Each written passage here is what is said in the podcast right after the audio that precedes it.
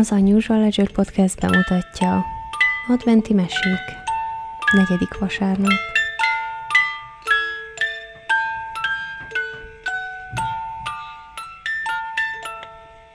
Volt egyszer a világon egy király, aki nagyon kíváncsi király volt. Hát tudni akarta, mennyien laknak a birodalmában. Elhatározta, hogy mindent embert lajstromba vetnek az írnokai, aztán megszámolják, hányan is vannak.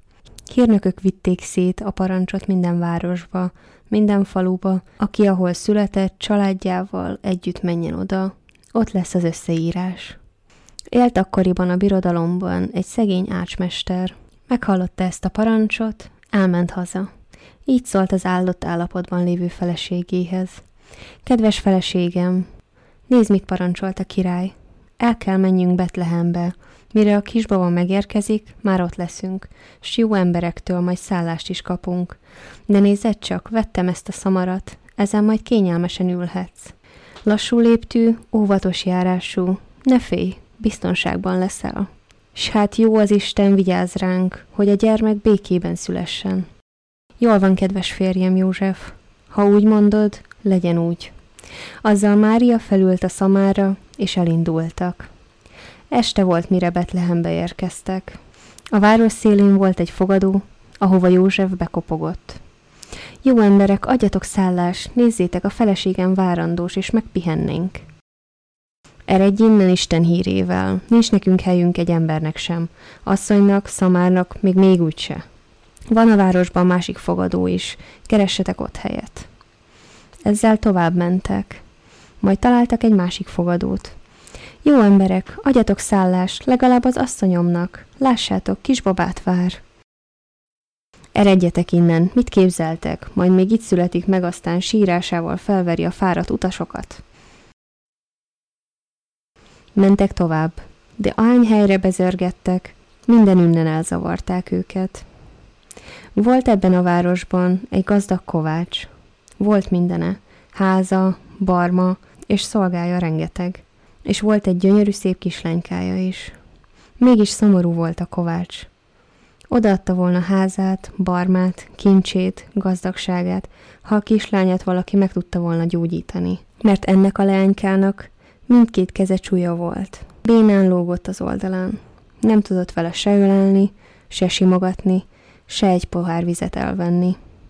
Ennek a kovácsnak a háza éppen a város legszélén állott. Ez volt az utolsó ház. Ide is bezörgetett József.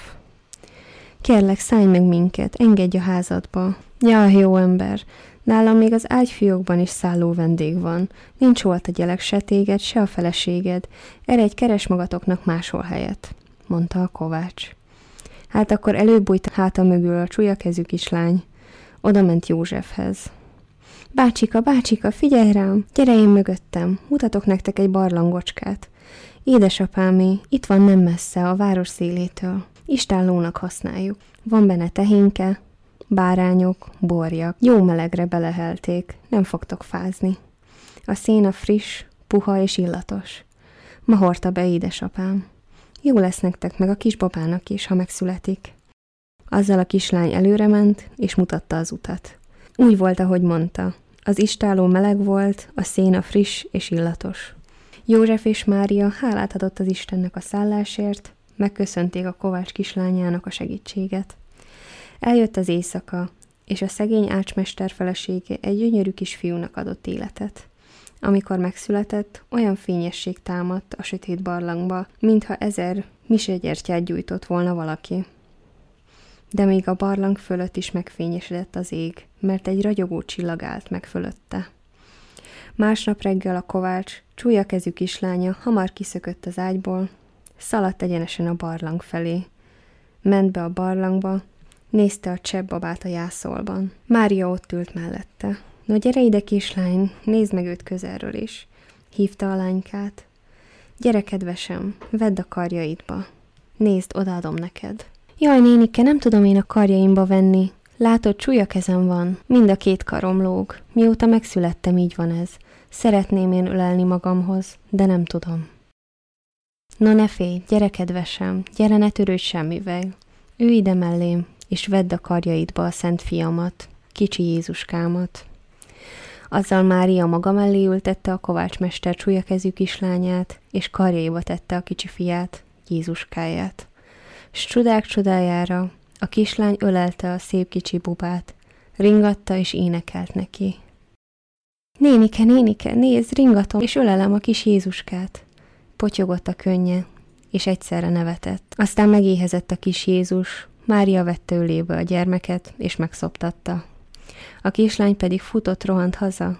Édesapám, nézze, nem vagyok már csúlya kezű. Tudok ölelni, simogatni, kenyeret enni, és még egy pohár vizet is meg tudok fogni. Nézze, édesapám, szállnak a karjaim. Elmesélte a kovácsmesternek, mi történt, akkor a kovács nagyot sóhajtott, és így szólt. Jaj, ha tudtam volna, hogy ő Mária, adtam volna neki szállást éjszakára. Inkább én feküdtem volna az írstállóban, nemhogy Szűz Mária, s az ártatlan Jézuska. Mert Szűz Mária tett olyan nagy csodát, hogy meggyógyította a kovács leányát. Szent háromság Isten áldja és engedje.